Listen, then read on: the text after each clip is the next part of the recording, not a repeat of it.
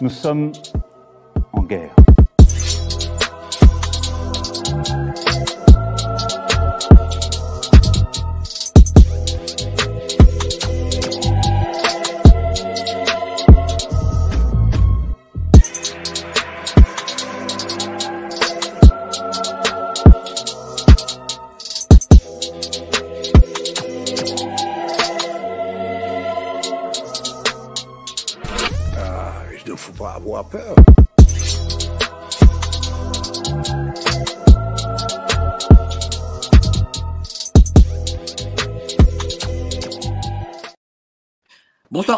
Vous êtes sur Géopolitique Profonde, la chaîne qui est là ben, pour remplacer les médias mainstream. On est là pour remplacer, parce que voilà, les médias mainstream, il y en a un peu marre de leur propagande. Et justement, nous allons en parler parce que je suis ce soir avec euh, l'ami Jean-Yves Le Gallou, que vous connaissez tous, qui est fondateur des Bobards qui est présentateur de e-média sur TVL, mais surtout qui a écrit cet excellentissime bouquin que je vous conseille tous, la Société de propagande manuel de résistance au goulag mental, édité à la nouvelle librairie de notre ami Bousquet, que je salue. Euh, bonsoir, cher Jean-Yves, comment ça va Vous avez un, beau paysage derrière vous. Hein? Oui, absolument. je suis mieux derrière le paysage que derrière les écrans, mais euh, pour euh, vous, pour politique profonde, bien sûr, je viens devant l'écran. Ah bah c'est très gentil. Euh, d'ailleurs, vous êtes un des premiers, pour le coup, vous êtes intéressé euh, euh, à la propagande médiatique. Qu'est-ce qui a fait, quel, a été le déclencheur de cet intérêt? Bah, J'ai retiré de, de mon expérience idéologique et politique dans les années 1970 à 2000 l'idée que les médias, finalement, faisaient l'opinion permettait l'accès ou non euh, à l'information pour tel ou tel courant de pensée et euh, fabriquait aussi l'opinion électorale en présentant, en mettant en avant certains faits, en en occultant d'autres. Et donc, euh, nous vivions euh, dans un régime que j'ai appelé, ça a été le, premier livre que j'ai publié euh, sur le sujet, mais qui a eu différentes formes d'ailleurs, parce que le, euh, la première, le premier opus, c'était une petite brochure de Paul Émia, La tyrannie médiatique. donc j'ai à la fois voulu décrire ce phénomène et j'ai aussi pu le faire. Pourquoi dans les années 2000 Parce que dans les années 2000, c'est le début d'Internet. Euh, et euh, c'est la possibilité de s'exprimer euh, indépendamment des médias. Je vais vous donner un exemple très simple. il y a 20 ans, un homme politique ou un intellectuel voulait faire connaître un point de vue, il envoyait une dépêche à l'AFP. L'AFP prenait ou non la dépêche, déformait ou non la dépêche. Aujourd'hui, vous n'avez plus besoin de l'AFP, vous envoyez par exemple un, tweet, euh, ou vous envoyez un message Telegram, enfin, les canaux sont multiples, mais vous ne dépendez plus euh, de l'AFP. D'ailleurs, on voit très bien que beaucoup d'informations circulent aujourd'hui, euh, indépendamment du fait que l'AFP a fait un communiqué ou non. Alors on explique dans les écoles de journalistes que l'AFP c'est Dieu et qu'il faut reprendre textuellement ce que dit l'AFP. Oui, mais euh, il y a beaucoup de choses qui aujourd'hui euh, rentrent en circulation indépendamment de l'AFP. Et ça, euh, ça a été la révolution Internet qui a pris différentes formes, hein, qui a d'abord été la forme d'un certain nombre de sites, et puis après, progressivement, sont apparus les, les, réseaux sociaux.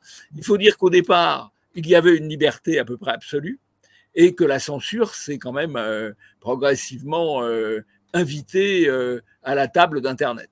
Mais, mais, mais c'est les réseaux sociaux qui ont apporté une nouvelle opinion publique où, dès le début d'Internet, on avait une, un discours dissident?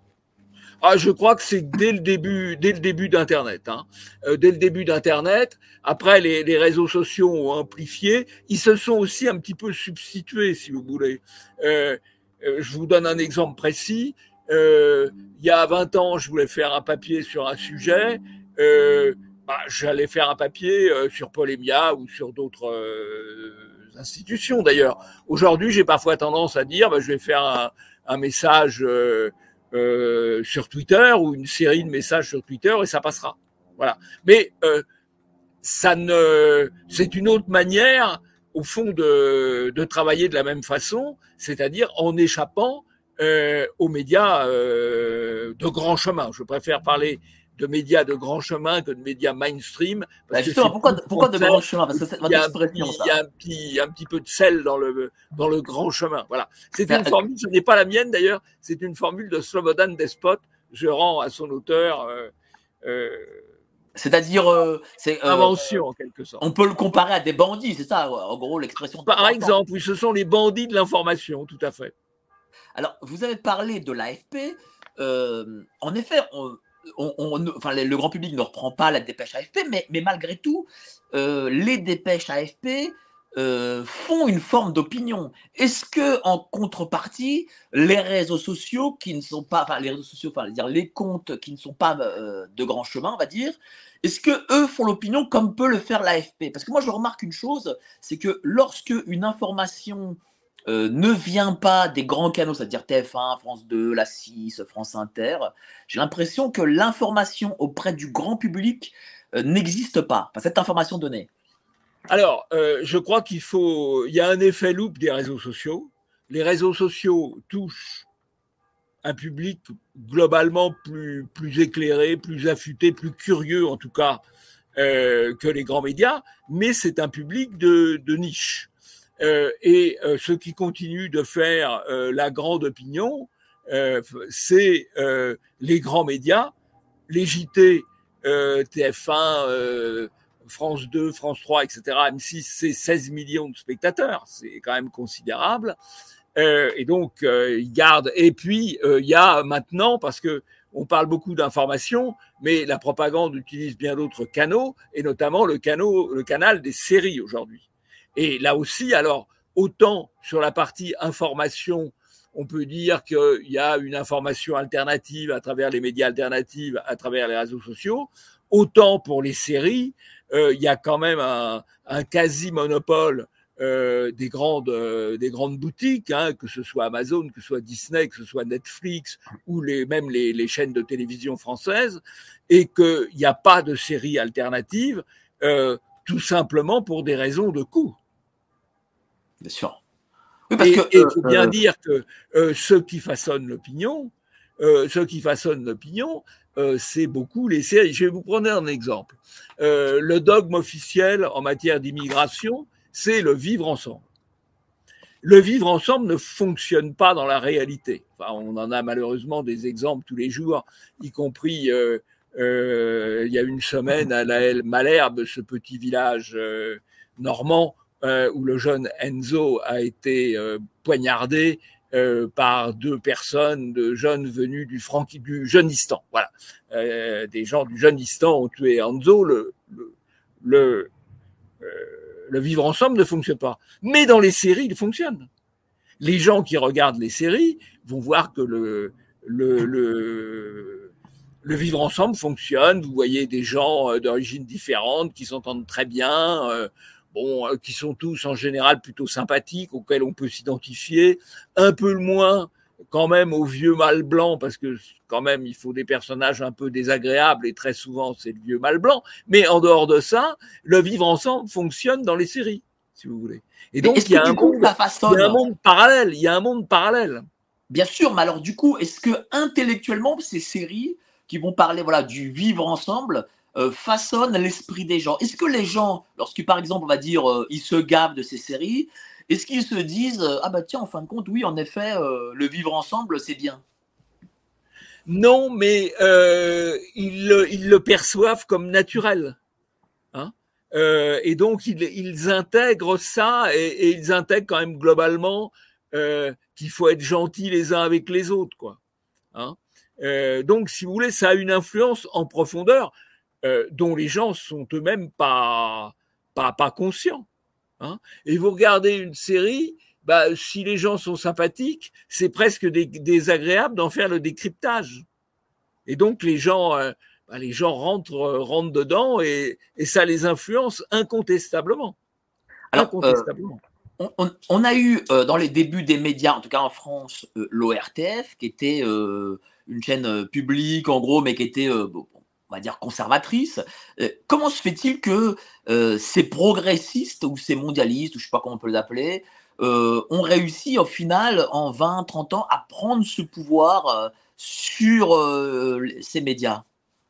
Alors, je pense que si vous voulez, quand vous parlez de la période de la période de l'ORTF, c'est la période gaulliste, hein, gaulliste ou, gaulliste pompidolienne. Voilà. En fait, il y avait déjà un clivage. En gros, le pouvoir s'occupait de l'information et contrôlait en partie de l'information. Il y avait d'ailleurs un ministre de l'information, au moins on disait les choses, euh, qui à l'époque était Alain Perfit notamment, euh, mais il avait déjà perdu en partie euh, le pouvoir culturel.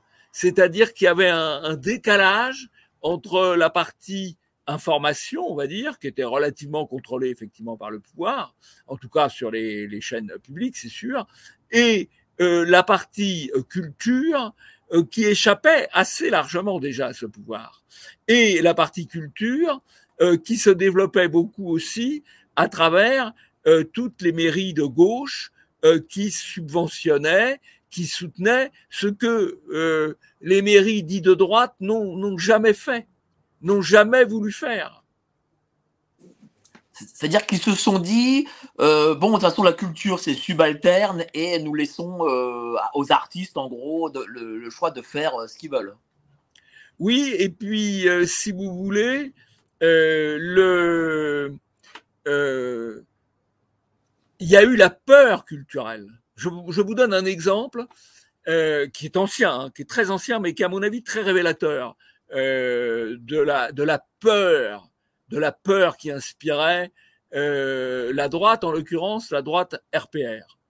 En 1984, avec un certain il y a, il y a 40 ans, hein, 40 ans, vous, y étiez à l'époque en 84 au RPR euh, j'étais pas, oui, enfin, j'étais dans une municipalité, j'étais dans une municipalité RPA UDF. Bon. Et donc, euh, avec un certain nombre de, de camarades, nous avions monté une association des élus pour la liberté de la culture, euh, qui voulait tout simplement mettre en réseau un certain nombre de mairies euh, dites de droite euh, pour faire circuler des expositions, des spectacles. voilà. Il y a eu un article de deux pages de dénonciation dans le monde.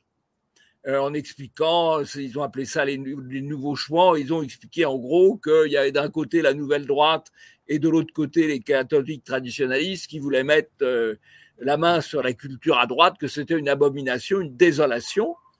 Eh bien, qu'a fait le RPR Il a démonté l'opération. Il a demandé à ses maires de casser l'opération. Voilà. Par intimidation. Un article du monde. Enfin, une double page, quoi. Voilà. Et ça, c'est l'intimidation intellectuelle. Ça n'a pas cessé, d'ailleurs. Ça, n'a pas cessé. Hein.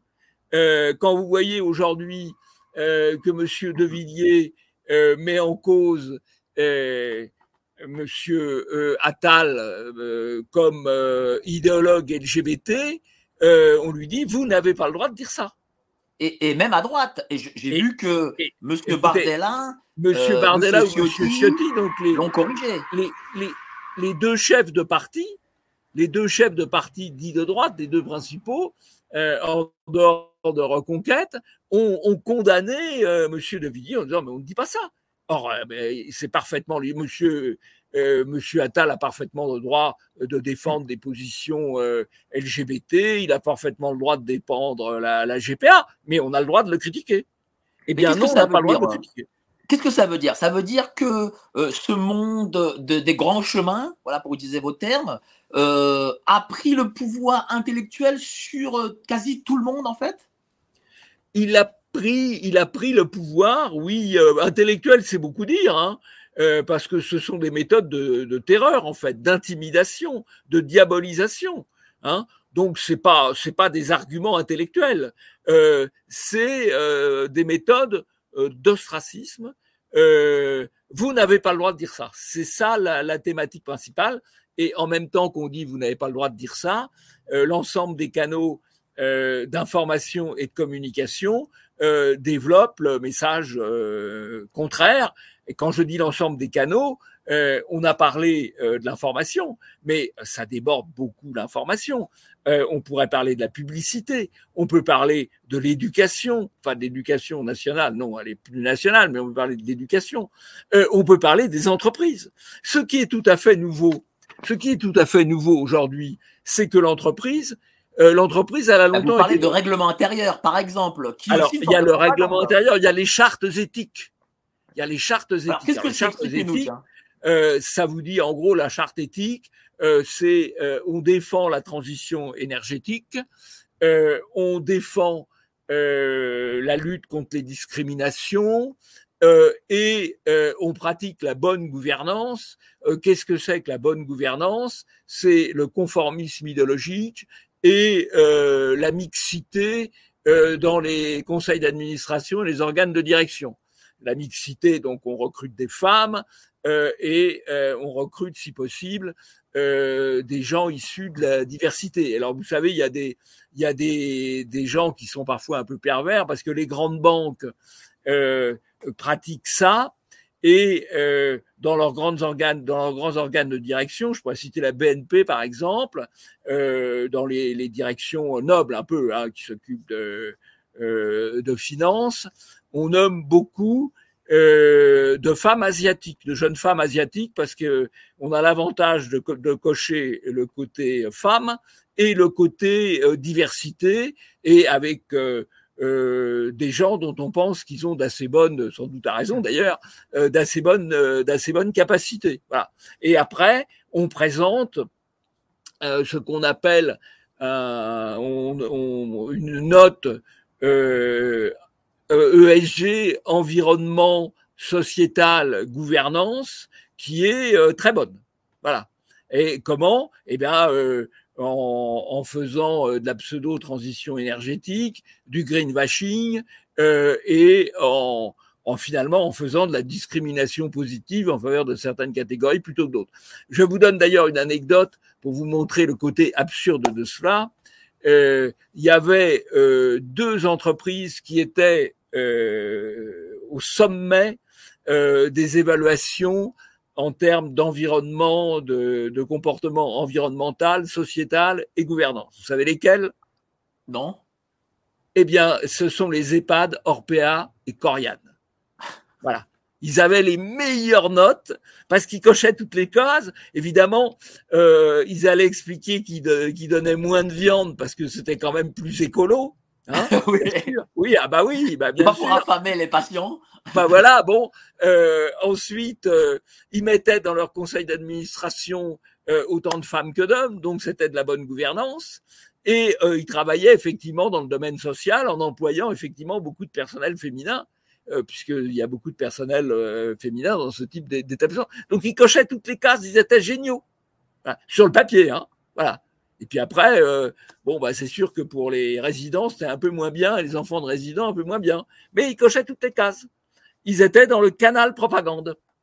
Alors, ce qui est intéressant dans votre livre, c'est que euh, lorsque vous parlez de propagande, vous ne parlez pas comme, comme euh, un énième livre de, bon, de télé, des informations, mais vous parlez de la publicité, parce que on peut, on peut dire une chose, c'est la publicité, c'est quand même, c'est quand même des messages qu'on reçoit tout le temps, mais c'est pas que la télé, il y a des publicités dans la rue, euh, vous parlez ben voilà, de ce qui se passe dans, les entreprises et évidemment euh, de l'arrivée de l'ensemble de ces écrans et des programmes qu'il y a dans ces écrans, c'est-à-dire les Netflix, les Disney Plus et compagnie.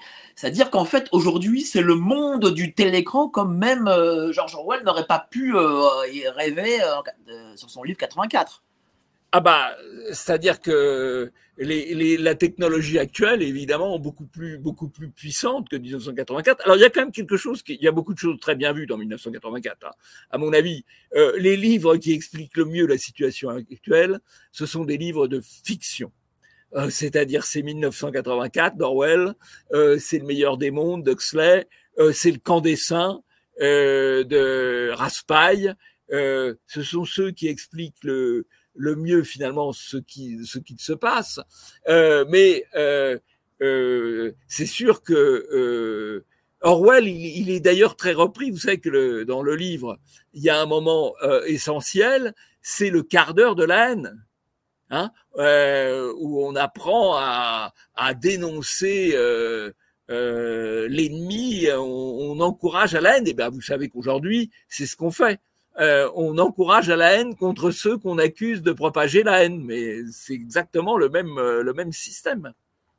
Bah, alors justement, comment est, comment est réfléchi, par exemple, euh, la publicité que l'on reçoit, que ce soit à la télévision, dans le métro, dans la rue Est-ce qu'il y a déjà sur la publicité une volonté de, de faire dévier les gens vers quelque chose? Alors, la publicité, elle agit de deux manières. D'abord, elle choisit euh, les endroits où on envoie la publicité. Alors on va dire, oui, mais enfin bon, euh, les, annonceurs, ils ont envie d'être vus là où il y a des clients. Bah, c'est vrai, euh, et c'est pas vrai. Je vous donne deux exemples. Euh, CNews a doublé, a CNews a multiplié par 3,5 son audience. Ses recettes publicitaires n'ont été multipliées que par 1,7. Pourquoi? Parce qu'ils ont fait l'objet en permanence de campagnes de dénigrement en disant il faut pas donner de l'argent, euh, ils défendent des thèses qui sont insoutenables, etc. Euh, Musk avec euh, Twitter, Twitter a perdu la moitié de ses recettes publicitaires. Et quand Monsieur Musk a été intervenu, a été interviewé, pardon, par Madame Lapix, la femme de Monsieur Sadoun, qui est le principal euh, propriétaire d'agence publicitaire en France avec Publicis, elle a passé son temps à lui dire mais vous allez perdre de la publicité. Donc la publicité, elle agit comme un moyen de chantage sur les contenus. Hein.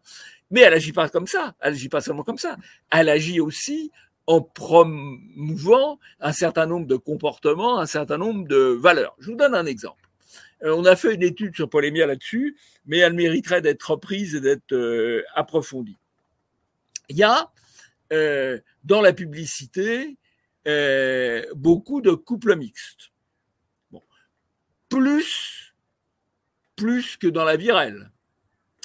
Et euh, dans les couples mixtes, il y a, dans la majorité des cas, pas tous, dans la majorité des cas, l'homme est noir ou arabe et la femme est blanche, européenne. Voilà. C'est quand même, c'est pas euh, il y a un message. c'est la majorité, ça c'est vrai. Il y a, dans la publicité, c'est la majorité. Euh, donc, donc il y a une volonté euh, d'agir, d'agir sur le réel. D'ailleurs, vous avez Madame Ernotte, qui est la présidente de France 2, enfin de non même plus que France, Télé. France Télévisions, qui a dit nous ne voulons pas représenter la France telle qu'elle est, mais telle que nous voulons qu'elle soit. Voilà. Donc vous avez bien là un objectif de propagande affiché. Nous voulons représenter la France telle que nous voulons. Nous, c'est qui? Mais pourquoi, d'après vous C'est une petite oligarchie. Mais pourquoi, d'après vous, c'est, euh, vous avez raison, c'est, c'est l'homme qui est noir et la femme qui est blanche. Euh, quel est le message là-dedans? C'est bah, le, contraire le, message, écoutez, franchement, le message, euh, c'est un message de présentation d'une domination noire. Voilà. Je crois que c'est c'est ça le message implicite. Euh, de même que vous avez énormément de spectacles, parce qu'on pourrait aussi parler de la culture. Vous avez vu que euh, au, à Avignon, dans, dans un spectacle de la fin de la, du festival, on a embroché des bébés blancs hein, embrochés, des bébés blancs. Euh, et euh, quand arrivait un spectateur ou une spectatrice noire, on allait la chercher pour la placer euh, dans un fauteuil particulièrement confortable. Donc c'est une volonté d'abaissement des Européens et de promotion de gens venus d'ailleurs. Oui, parce que regardez, à, l'époque. Qui est tout à fait délibéré. Oui, alors c'est sûr. Parce que regardez, à l'époque, quand euh, l'antiracisme est né, euh, bon, enfin, il y avait ce racisme, mais il y a eu aussi les, artistes anglo-saxons type Michael Jackson par exemple, qui, était, qui voulait promouvoir l'antiracisme. C'était un antiracisme genre un peu gentil, voilà, tout le monde s'aime, etc. Là, on n'est plus dans, dans cette vision-là, on est vraiment dans une vision de conquête, j'ai l'impression.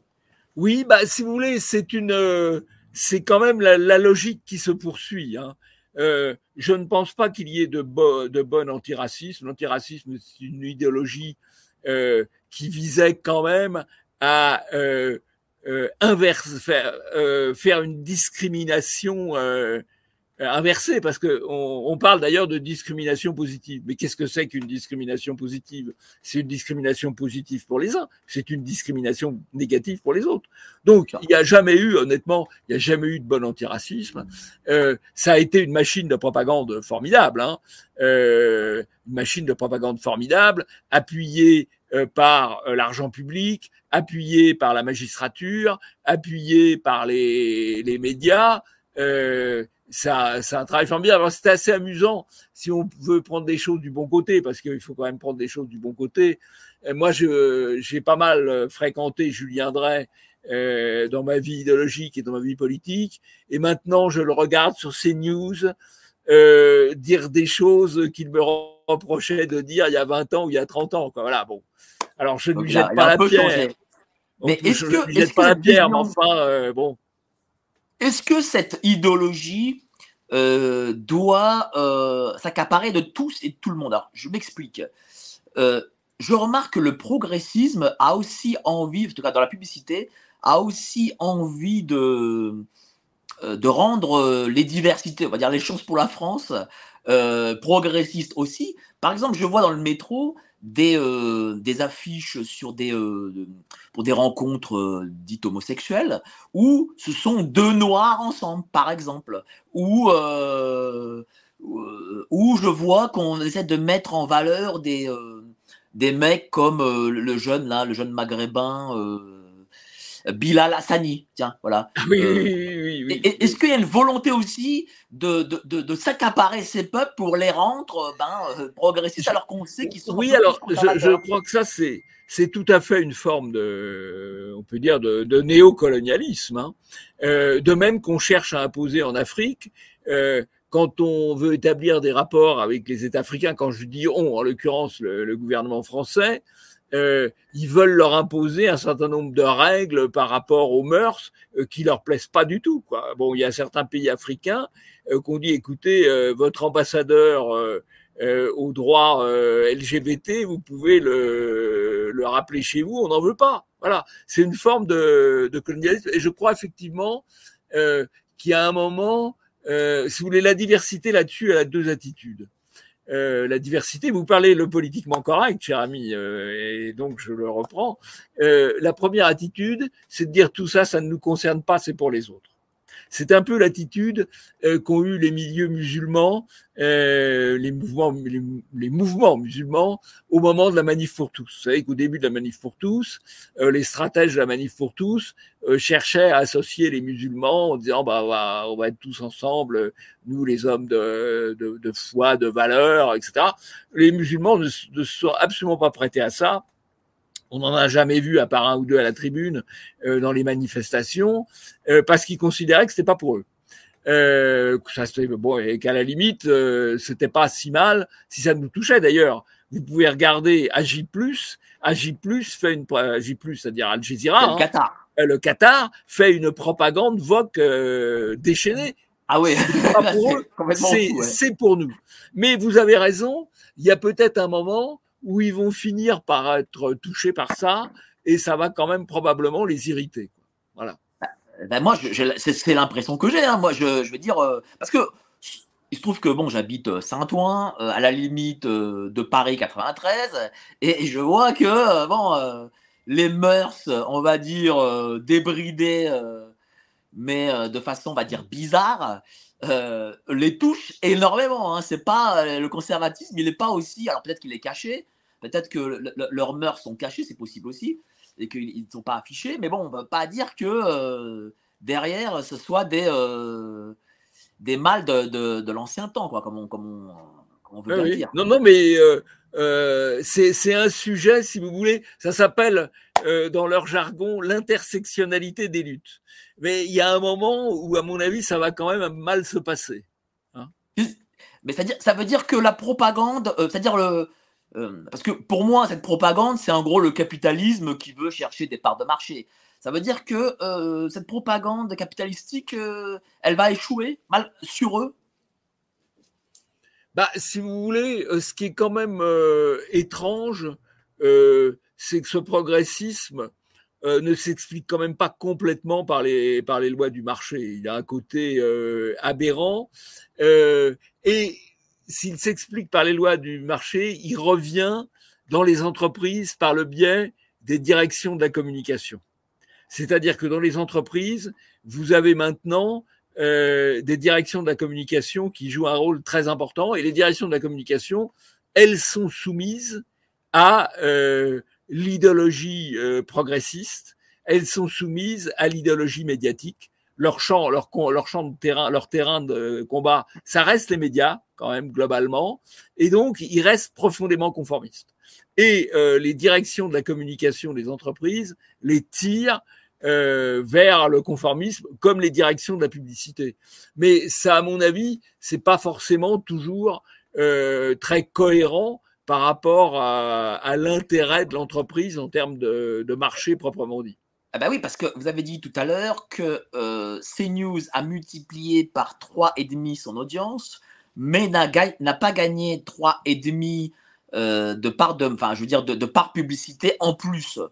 Euh, comment ça se fait? C'est-à-dire qu'aujourd'hui, euh, on a des patrons de grandes boîtes qui peuvent se dire, ah ouais, c'est vrai qu'ils font de l'audience, mais euh, on va pas les donner de la publicité, enfin, on va pas faire de la publicité sur cette chaîne, même s'il y a de l'audience. C'est-à-dire qu'ils sont prêts à bah, sacrifier une partie je pense, Je pense d'abord que les, patrons, ils passent par des agences de publicité qui sont des intermédiaires euh, quand même globalement euh, progressistes, on va dire, pour faire, pour faire simple, euh, et qu'ils ont des directions de la communication, et la direction de la communication va leur dire attention, ce n'est pas bon pour l'image. De même qu'on va leur dire ce qui est bon pour l'image, euh, c'est euh, de défendre la planète, euh, de promouvoir la transition énergétique, d'où un greenwashing absolument grotesque. Est-ce que c'est des effets de mode? Est-ce que par exemple, dans trois ans, on peut dire ah ben, ben, la mode, c'est autre chose? Alors, il y a, y a effectivement euh, y a des effets de mode, mais enfin c'est quand même des modes assez durables si vous voulez. Hein. Euh, ce qu'on décrit comme l'idéologie progressiste, euh, un auteur comme Martin Pelletier euh, l'a analysé, il a appelé ça l'idéologie arc-en-ciel. C'est un livre qu'il a publié il y a déjà 4-5 ans, avant le wokisme. Hein. Donc ça, c'est quand même euh, incrusté de manière, de manière assez ancienne, puis ça s'empile si vous voulez. Vous avez eu d'abord l'antiracisme, on a d'abord eu le progressisme, on va dire, le marxisme. Hein. Après, on a eu l'antiracisme, euh, puis on a eu la couche euh, euh, LGBT, puis maintenant on a la couche climatique. et toutes ces couches s'ajoutent les unes aux autres, et dans un matraquage de plus en plus sidérant. Et, et les peuples à ça, ils résistent parce que entre nous, euh, on avait parlé de couches euh, climatiques. Alors là, on, a, on a actuellement dessus. Euh, on a eu la, propagande sur la crise sanitaire, l'électricité. Et, est-ce que et en plus, j'ai l'impression que c'est fait toujours de la même façon. C'est-à-dire que ça marche toujours. Mais et ça marche toujours. C'est-à-dire ah que les gens pas, quand même, on nous prend un peu pour des imbéciles. Ah oui, mais ça marche. Vous savez que Pain, qui a été un, fact-checker euh, euh, très, en, vue sur le Covid, a reconnu qu'il s'était trompé. Il a dit, c'est une phrase merveilleuse, il a dit, euh, j'ai cru que les scientifiques avaient des certitudes et il fallait donner des certitudes à l'opinion. Voilà. Et il dit ça, eh ben, je me suis trompé, je suis désolé, mais il continue de donner des certitudes sur le climat aujourd'hui alors qu'il y a là aussi des, on va dire à minima des incertitudes, quoi, voilà.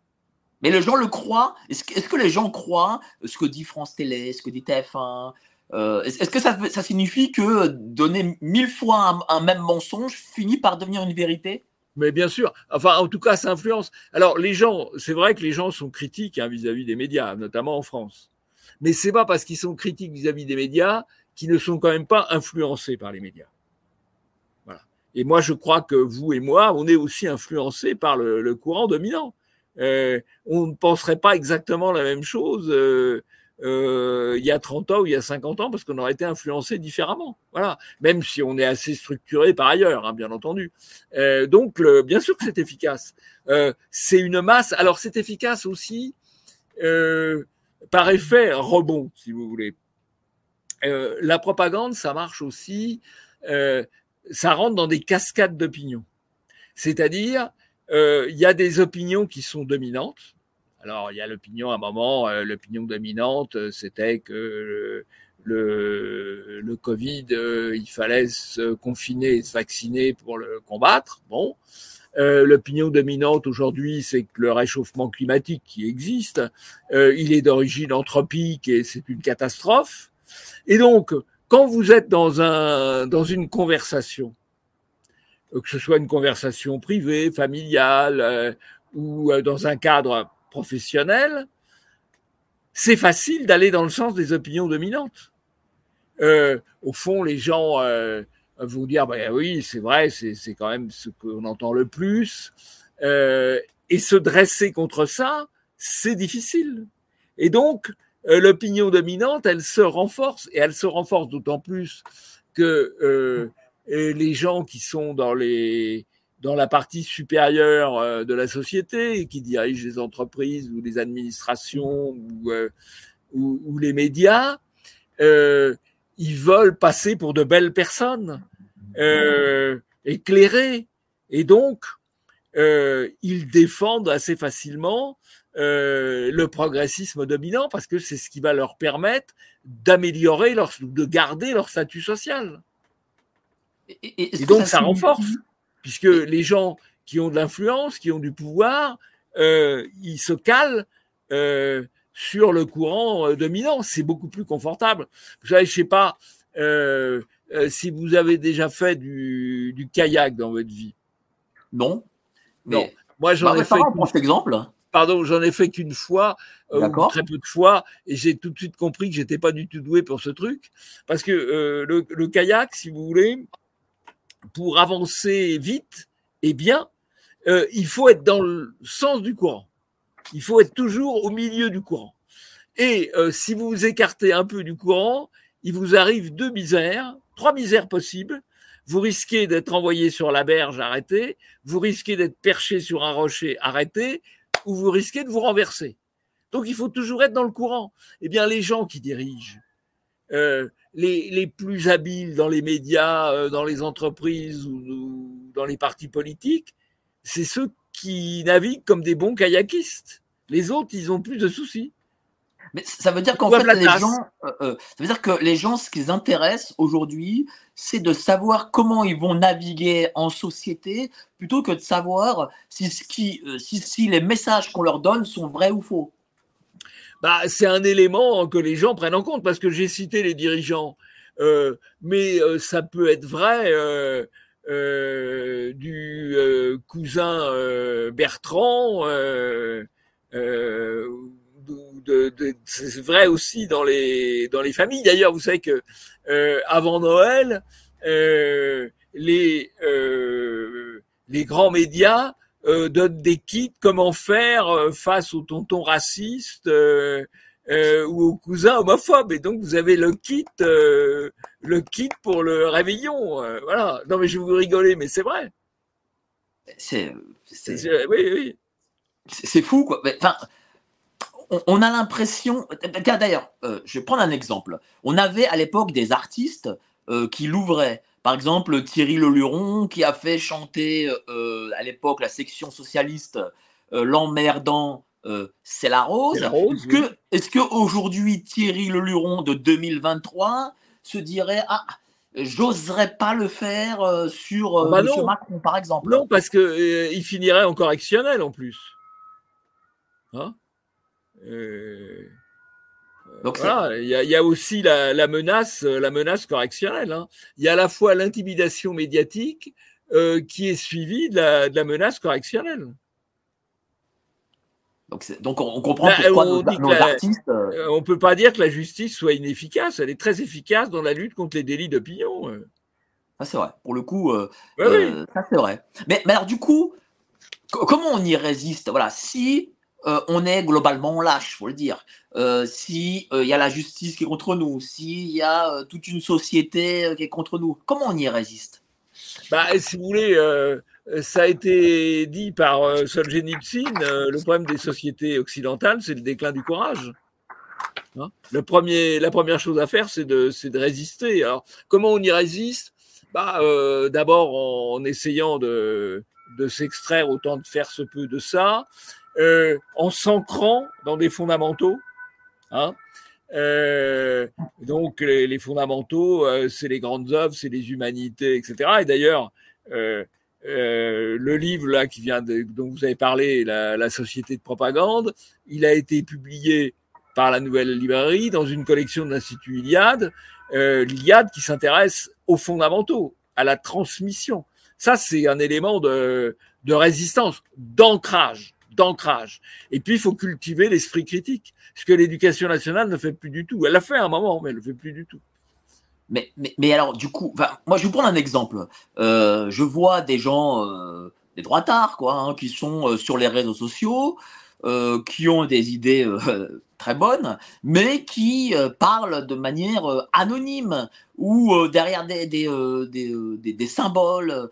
ils ne montrent pas leur visage. C'est-à-dire quoi? C'est-à-dire que ils se disent tout de suite, ah, on ne parle pas parce qu'on va être, qu'il arrive, stigmatisé. Mais lorsqu'on est comme ça, euh, on ne peut pas réussir à gagner culturellement, pour le coup.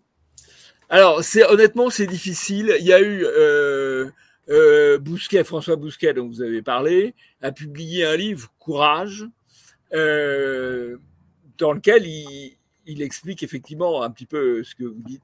Il faut que les gens s'assument et parlent à visage découvert je suis un peu plus, euh, un peu plus nuancé. Euh, moi, je vois notamment avec euh, l'IFP ou avec le, surtout avec l'Institut Iliad, je vois beaucoup de gens jeunes. la question de savoir si on leur recommande de s'exposer ou si on leur recommande de se protéger pour être utile en étant protégé, c'est pas si simple. Et je crois qu'il faut pousser à s'afficher ceux qui le peuvent, mais qu'on ne peut pas le faire pour tout le monde. Voilà. Moi, personnellement, je, euh, si vous voulez, je, je défends un peu le pseudonymat euh, que je n'ai pratiquement euh, jamais pratiqué, mais je le, je, je, le comprends. Mais vous avez raison, c'est moins fort. C'est moins fort, bien sûr. parce vous que... avez, je vais prendre un exemple, tenez. Il y, a, il y a un travail remarquable qui est fait sur Internet avec l'Observatoire de l'information et de la démographie. Euh, les euh, jeunes hommes et les jeunes femmes qui le font ont choisi de le faire, mais sans apparaître pour continuer à avoir une existence normale. Heureusement, ils ont trouvé maintenant un certain nombre de grands parrains. Euh, euh, je pense à, au démographe Gérard François Dumont euh, ou à Brochant, l'ancien patron de la, de la, DGSE. Donc, ils ont des grands parrains qui peuvent s'afficher. Mais eux, il faut quelque chose de très utile mais en continuant d'avoir une, euh, une, existence normale, si je puis dire. Et je crois qu'on ne peut pas leur jeter la pierre. Alors, il y a deux choses. Vous avez aussi un, un, compte Twitter tout à fait remarquable euh, d'un Jean Rinfort, euh, qui s'appelle évidemment pas Jean Réinfort, euh, mais euh, bah, qui considère que il fait ce travail qui est honnêtement très utile, mais tout en continuant à développer euh, une activité professionnelle par ailleurs. Voilà quand on n'assume pas les choses, euh, euh, je vais prendre un exemple. J'ai fait une vidéo hier, euh, parce qu'il se trouve que toute la semaine, il ne fait que pleuvoir sur Paris. Donc, bon, bah, j'ai fait une vidéo où il pleuvait, qui a beaucoup marché. alors, j'ai pas fait en disant oui, je nie le réchauffement, je sais pas quoi, bref. Non, j'ai fait une vidéo marrante parce que on nous a promis la sécheresse comme jamais vu dans l'histoire du monde. Bon. Et c'est pas arrivé. À la Baule, j'étais à la Baule, je trouve, euh, juillet, bon, bah, il elle a fait que pleuvoir. À Paris, il fait que pleuvoir. J'ai été un peu encore en province, il a fait que pleuvoir. Bon, bref, il fait que pleuvoir. Bon. J'ai été alpagué par le président des jeunes RN. Bon, qui théoriquement devrait pas mal paguer, mais mal paguer en me disant. J'ai vu ça, j'ai vu, j'ai vu ça. Oui. Comment pouvez-vous être euh, euh, contre le réchauffement, machin? Alors, c'est quand même fou, quoi. C'est-à-dire que même au RN. Non, mais alors, vous avez, alors, je pense que c'est pas, c'est pas seulement le RN, d'autant plus que le, le, jeune président du RN a, est, est, assez capé. Hein, euh, il est cultivé, il est capé, il a de bonnes lectures, il commande de bonnes lectures. Enfin, c'est pas le, c'est pas le pire, euh, c'est pas le pire de la bergerie en question. Hein. Alors, je pense qu'il y a euh, dans la jeune génération et président des jeunes du RN, donc dans la jeune génération, euh, il y a, y compris euh, de droite, hein, euh, euh, beaucoup qui reprennent à leur compte ou intégré le discours climatique dominant qu'à mon avis il faut décortiquer. Dans le dans l'affaire climatique, il y a le réchauffement euh, qui personnellement ne me paraît pas euh, contestable euh, sur euh, l'Europe en tout cas. Enfin, vous voyez là, je j'ai pas de glacier derrière, mais j'en ai devant. ils ont reculé au cours des 50 dernières années. Hein. Bon, ça c'est incontestable. Donc il y, a, il y, a, le phénomène du réchauffement. Ensuite, il y a l'interprétation qui en est donnée et l'obligation de croire euh, qu'il est euh, d'origine anthropique, euh, ce qui là, à mon avis, est beaucoup plus euh, contestable. Et en toute hypothèse, euh, dans les domaines scientifiques, on ne peut aller vers la vérité que par la confrontation des points de vue. Et s'il y a un certain nombre de modélisateurs qui expliquent que c'est une origine anthropique, il y a aussi des prix Nobel de physique qui disent ben non, vous savez, c'est peut-être lié euh, au cycle du Soleil, c'est peut-être lié au cycle de la Terre par rapport au Soleil. Enfin bref, bon. donc il y a l'explication. il y a le, le phénomène, il y a le phénomène réchauffement. Il y a l'explication. Alors est-ce que c'est une catastrophe? Bah, moi je suis pas convaincu que ce soit une catastrophe parce que au fond, il fait plutôt plus beau c'est pas de ce qu'on appelait le beau temps, on le voit un peu plus. Euh, le vin remonte vers le nord. Il euh, n'y a pas que des inconvénients. Hein. Voilà. Euh, la, la, quatrième question, c'est est-ce que les mesurettes qu'on va prendre en emmerdant le monde entier, enfin pas le monde entier, plutôt les Français ou les Européens, ont la moindre chance d'avoir la moindre efficacité? Euh, bon, voilà. Mais euh, il faut pouvoir discuter, discuter cela. Bon, il faut éviter. Alors, évidemment, quand on dit, vous avez eu raison de vous moquer de ça, parce que indépendamment du fait qu'il y ait ou non réchauffement, on a un matraquage de propagande absolument hallucinant. Ça, le voilà. un matraquage. Alors le matraquage de propagande, il est très simple. Euh, la météo, euh, elle varie selon les endroits où vous êtes. Hein. Et par exemple, la, la, météo du sud, euh, eh bien, quand il fait très chaud en Grèce et qu'il y a des feux de forêt en Grèce, il n'y en a pas en Espagne et au Portugal. Et quand il y en a en Espagne et au Portugal, il n'y en a pas en Grèce. Mais le système de propagande, il va là où il y a l'événement. Donc vous avez l'impression qu'il y a en permanence euh, euh, de la chaleur, en permanence des canicules, en permanence des, des incendies. Moi, je veux dire, j'ai l'impression. La propagande focalise sur l'endroit où ça se produit. Moi, j'ai l'impression que euh, la nouvelle génération qui arrive, en tout cas celle qui a moins de 30 ans, des milieux de droite, euh, qu'on voudrait promouvoir, eh bien, hormis sur l'immigration, j'ai l'impression qu'ils sont euh, dans le euh, dans le mainstream, comme on dit, qui sont très politiquement corrects en réalité. Ben parce qu'ils ont moins de, de possibilités sur l'immigration, ils ont quand même de possibilités de voir le réel.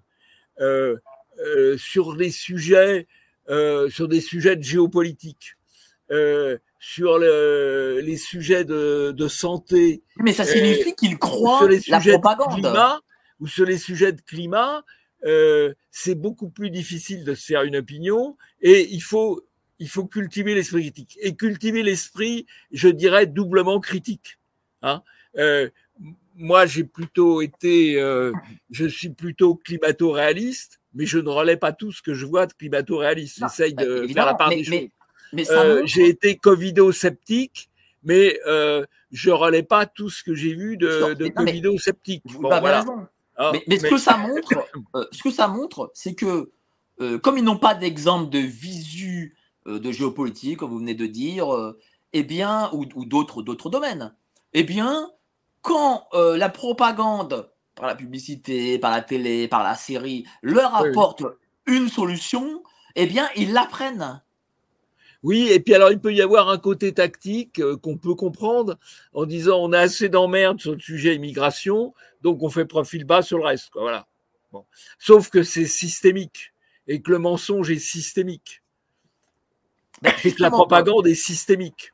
Ben justement, cette propagande, euh, quel, moyen qu'ils utilisent? Ils, utilisent surtout, je, vois, ce que je remarque, le mensonge et la novlangue, c'est-à-dire euh, un nouveau type de vocabulaire. Comment oui, absolument. Alors, vous savez qu'ils préparent une loi euh, sur le climato-dénialisme, c'est-à-dire ceux qui nient ou qui minorent euh, les conséquences du réchauffement climatique. Mais c'est pas c'est pas très nouveau. Moi, ce qui m'avait frappé, maintenant, ça remonte à 7 ou 8 ans, euh, mais là, j'avais vraiment été sidéré. Euh, Monsieur Météo de France 3 avait été viré, viré pour climato-scepticisme. Et en fait, il avait simplement posé la question, il n'avait pas, il avait pas du tout remis en cause ni le réchauffement, ni l'origine anthropique du réchauffement, c'est dire, mais il avait dit est-ce que c'est catastrophique? Bah, euh, C'est une question qu'on peut se poser. Est-ce que c'est catastrophique que les bateaux puissent circuler en Arctique? Euh, Voilà, j'en sais rien, mais euh, est-ce que c'est catastrophique qu'il fasse plus chaud, qu'il fasse moins froid en, en, Sibérie J'en sais rien. C'est pas, c'est pas si évident. Est-ce que ça, ça signifie qu'en plus de la société de propagande, on rentre dans la société euh, de censure, alors que euh, euh, ceux, ceux qui ont, faut pas oublier que aujourd'hui on est dirigé par la génération du baby boom, qui pourtant on dit l'interdit d'interdire. Oui, mais ça a complètement basculé. Ça a complètement basculé avec Charlie, puisque au moment de Charlie, il y a eu Je suis Charlie euh, je suis pour la liberté d'expression contre la censure. Et immédiatement après, on a dit oui, mais attention, on peut pas laisser tout dire, on peut pas, euh, voilà. Et donc, on est passé dans un système euh, d'interdit absolu, enfin d'interdit de plus en plus grand, parce que les domaines où la liberté est contrainte ne cessent de s'étendre. Avant, il y avait des limitations sur certains sujets historiques. Euh, il y a eu ensuite des limitations sur les questions euh, d'immigration et de relations ethniques. Puis il y a eu des limitations euh, sur la santé avec l'affaire du Covid. Maintenant, il y en a avec le climat. on ne sait plus où ça s'arrête, quoi. Est-ce qu'il y a des limitations aussi avec, par exemple, la nomination de Monsieur Geoffroy Lejeune à la tête du GDD Bah, je crois que Bolloré a le mérite de, de ne pas céder. Donc, euh, bah, à la fin de la grève, euh, ils vont venir, euh, tous ceux qui, où ils travailleront avec le jeune, ou viendront toucher leur indemnité de licenciement. Mais vous comprenez cette grève? Quand même, Geoffroy Lejeune, c'est quand même un journaliste important, il vient de leur, euh, de leur caste, et pourtant euh, ils font grève contre lui parce qu'ils ne veulent pas travailler. Euh, parce que c'est tout à fait contraire, les points de vue des défend Geoffroy Lejeune sont tout à fait contraires à leurs propres opinions. Mais est-ce que les journalistes on doit avoir, doivent avoir une opinion Le journalisme, c'est des faits, non? Ben, Le journaliste devrait, devrait rapporter des faits et devrait euh, rapporter euh, les différentes interprétations des faits. Hein ben justement, tiens, vous avez. Mais là, c'est absolument pas le cas parce que dans les écoles de journalisme aujourd'hui, c'est pas ça qu'on leur apprend. On leur apprend à être responsable, c'est-à-dire qu'à parler des faits en prenant en compte les conséquences sur l'opinion.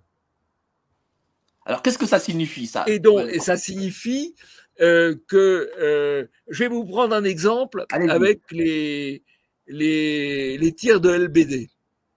La première victime, c'était pas un LBD, mais on a cru à l'époque que c'était un LBD. La première jeune femme éborgnée au des Gilets jaunes, alors qu'elle manifestait pacifiquement, c'est Fiorina Ligné. Il se trouve que Fiorina Ligné, elle était du camp patriote. Il était donc responsable Elle avait c'était une jolie jeune fille qui s'exprimait bien, qui avait été défigurée. C'était un, sujet médiatique formidable. Mais ce n'était pas responsable d'en parler. Et pour les juges, ce n'était pas responsable euh, d'enquêter sur l'affaire. Voilà. Euh, alors que euh, le, jeune maghrébin de Marseille est dit, là, c'est responsable d'en parler, de mettre l'affaire en avant, etc. Voilà. Donc la casse il y a deux victimes. Pardon? Il y a deux types de victimes en fait. Il y a les bonnes victimes et les mauvaises victimes. Il y a les victimes qui font avancer euh, la cause euh, LGBT, la cause antiraciste, que sais-je encore, euh, la cause VOC, ça ce sont les bons, et il y a les mauvais, les mauvaises victimes, ceux qui nuisent au, discours, au discours dominant. D'ailleurs, vous, avez fait le jeune Enzo qui a ah été, le jeune Enzo et Naël. Tiens, quel est le différentiel de traitement eh ben voilà, Naël, c'est une victime qu'on peut exploiter parce que euh, euh, c'est une brave racaille, euh, un petit ange, n'est-ce pas, victime de la police. Donc ça, c'est une victime qu'on peut exploiter. par contre, Enzo, qui se promène tranquillement dans son village et qui refuse de baisser le regard devant deux racailles et qui est poignardé, ça, c'est pas une bonne victime, quoi. Bien sûr. Mais, et, c'est comme ça qu'on façonne l'opinion. Parce que l'opinion, elle va retenir, si vous voulez, c'est très simple. Euh, les tirs de LBD, les tirs de LBD, hein. euh, il y a 25 éborgnés, euh, il y a eu 25 éborgnés. Bon, euh, certains manifestant pacifiquement, d'autres manifestant de manière moins pacifique. Hein, faut, faut pas. Bon, mais sauf que médiatiquement, ça ne compte pas. Alors que euh, euh, dès que euh, une minorité victime d'un LBD, alors ça, c'est un drame absolu. Mais alors, quel est le message là derrière? Qu'ils veulent dire quoi? Ils veulent dire que euh, les minorités ethniques, en gros, sont moins bien traitées que, on va dire, les gens de souche, c'est ça? Voilà, voilà. Donc ça veut dire que le. Il y a un privilège aujourd'hui dans la société actuelle, il y a un privilège, de minorité. Il y a un privilège de minorité, euh, c'est un privilège de minorité ethnique, c'est un privilège de minorité religieuse pour les musulmans, par exemple, euh, c'est un privilège de minorité euh, sexuelle ou d'orientation sexuelle euh, pour le lobby LGBT. Donc il y a toute une série de minorités euh, qui ont des privilèges de minorité et qui imposent euh, leurs lois à travers les médias, et à travers la justice qui souvent est à la remorque des médias. C'est-à-dire qu'il faut que, il faut que Madame Michu euh, se dise euh, ah ben Naël vient d'une minorité opprimée quoi. Oui voilà. Ben, Madame Michu normalement si elle regarde bien la télévision, euh, qu'elle lit bien les journaux, euh, elle est persuadée effectivement euh, que la police est raciste euh, et qu'elle s'en est pris à Naël parce que ben, Naël, il était une minorité opprimée. C'était juste un, un, type de 17 ans qui conduisait sans permis une voiture à 600 000 euros. Quoi. Mais est-ce que l'objectif. Qui refusait d'obtempérer et qui risquait de renverser des piétons. Parce que on parle de Naël, bon, bah, Naël, on parle de Naël, mais euh, sur une année, euh, le nombre euh, de passants euh, qui sont écrasés euh, par des gens qui ont le même comportement routier que Naël, il y en a, il y en a pas un, il y en a, il y en a cinq, il y en a dix, il y en a vingt, peut-être davantage encore.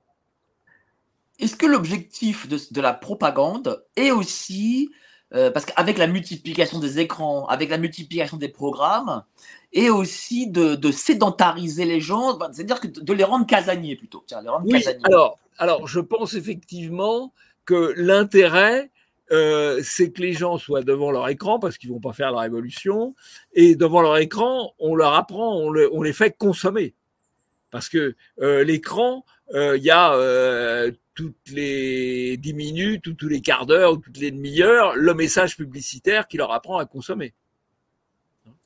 Donc c'est euh, voilà, c'est le capitalisme en fait. Voilà, c'est totalement. Ah là, on retrouve le on retrouve le capitalisme, oui, tout à fait.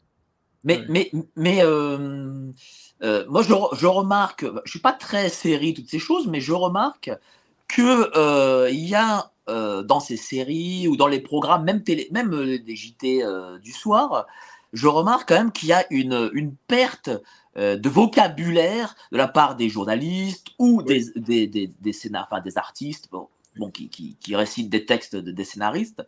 Est-ce que ça aussi, euh, c'est fait exprès? Est-ce que, est que il faut, comment dire, que les, que les gens sachent moins bien parler français, même le français de souche, euh, pour que, voilà, bah, pour abrutir en gros la masse, quoi? Bah, alors, c'est un peu, il y a de la rétroaction, hein, puisque les gens, euh, euh, il y a quand même euh, l'effondrement de l'éducation nationale depuis un demi-siècle. Et donc, les gens qui enseignent aujourd'hui ou les gens qui parlent à la télévision aujourd'hui, euh, voire les gens qui jugent, ils sont sinistrés de l'éducation nationale. et donc, bah voilà, il faut aussi en tenir compte. Donc, je pense que si vous êtes scénariste, vous risquez d'être d'être tenté de de diminuer la, la qualité du la, la, qualité du de la qualité du vocabulaire. C'est-à-dire que nous n'aurons plus des films euh, euh, où le dialoguiste est un audiarbis. Eh non, malheureusement non. Et vous savez, euh, par rapport même par, par exemple par rapport à la BD, euh, j'ai lu à mes petits enfants euh, le piège diabolique de Mortimer. Eh bien, vous vous apercevez que euh, euh, pratiquement tous les dessins, il y a un mot à expliquer. Parce qu'il y a une richesse de vocabulaire incroyable. En tout cas, euh, merci beaucoup, cher Jean-Yves Le Gallou. Voilà, achetez l'excellentissime livre de Le Gallou. D'ailleurs, D'ailleurs, nous aurons, voilà, vous avez le lien en description. Voilà, vous cliquez sur le lien et essayez d'acheter directement sur le site de la, librairie nouvelle. Voilà, ça va aider notre ami euh, François Bousquet. Merci beaucoup, cher Jean-Yves. Voilà, vous êtes en, vacances, donc euh, on va vous laisser quand même profiter de vos vacances. Euh, ben, merci, Mike. Merci. On vous revoit évidemment à la rentrée sur Immédiat et je pense qu'il y aura aussi un, un beau bar d'or très vite, non? Oui, oui, en février, oui, comme d'habitude, oui, absolument. Ben, merci à vous. Passez tous une excellente soirée. Et demain soir à 19h, Laurent Ozon. Voilà, donc venez demain soir en live avec Laurent Ozon. Allez, passez une excellente soirée et à demain. Salut, ciao. Bonsoir.